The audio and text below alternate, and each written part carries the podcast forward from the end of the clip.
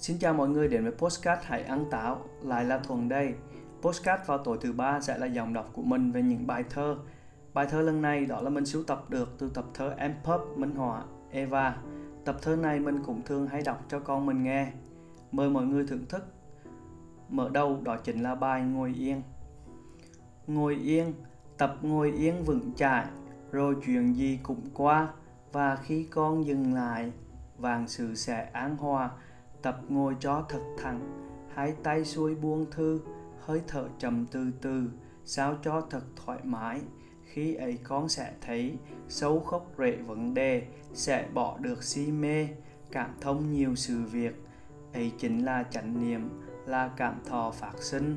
Ngồi yên sẽ hòa bình khắp nhân gian thế giới. Bài thơ tiếp theo có tựa đề Có Hẹn. Có hẹn với sự sống là không ngoái lại sau, không dằn vặt đớn đau. Có hẹn với sự sống là không vọng tương lai, không sợ hãi ngày mai, lo điều gì sẽ đến. Có hẹn với sự sống là có mặt nơi đây, an trụ từng phút giây, ngay bây giờ hiện tại. Bài thơ tiếp theo có tựa đề Một Mình.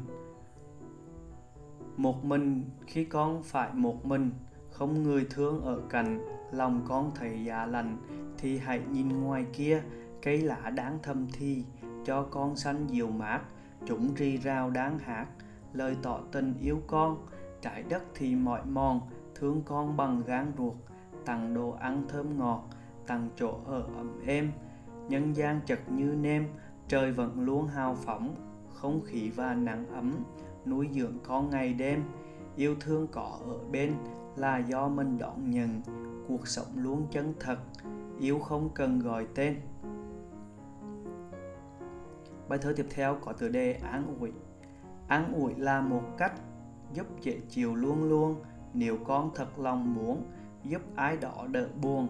An ủi là có mặt, có tôi ở cạnh đây, mỉm cười và cùng thở, chánh niệm từng phút giây. An ủi là hiến tặng, sự có mặt của mình là món quà quý nhất của tất cả ân tình.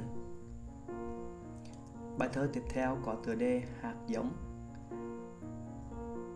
Hạt giống, ai cũng nhiều hạt giống, tốt xấu ở trong mình, hủy diệt hay tái sinh là do con chăm sóc. Chân thành là hạt thóc, nảy từ mầm yêu thương, phản bội là con đường, nảy từ lòng sân hận, nên nếu thật cẩn thận, nuôi dưỡng đúng hạt mầm, chăm sóc và tận tâm, con sẽ nhiều quả ngọt, hoa nở và chim hót, từ đất con nhiệm màu.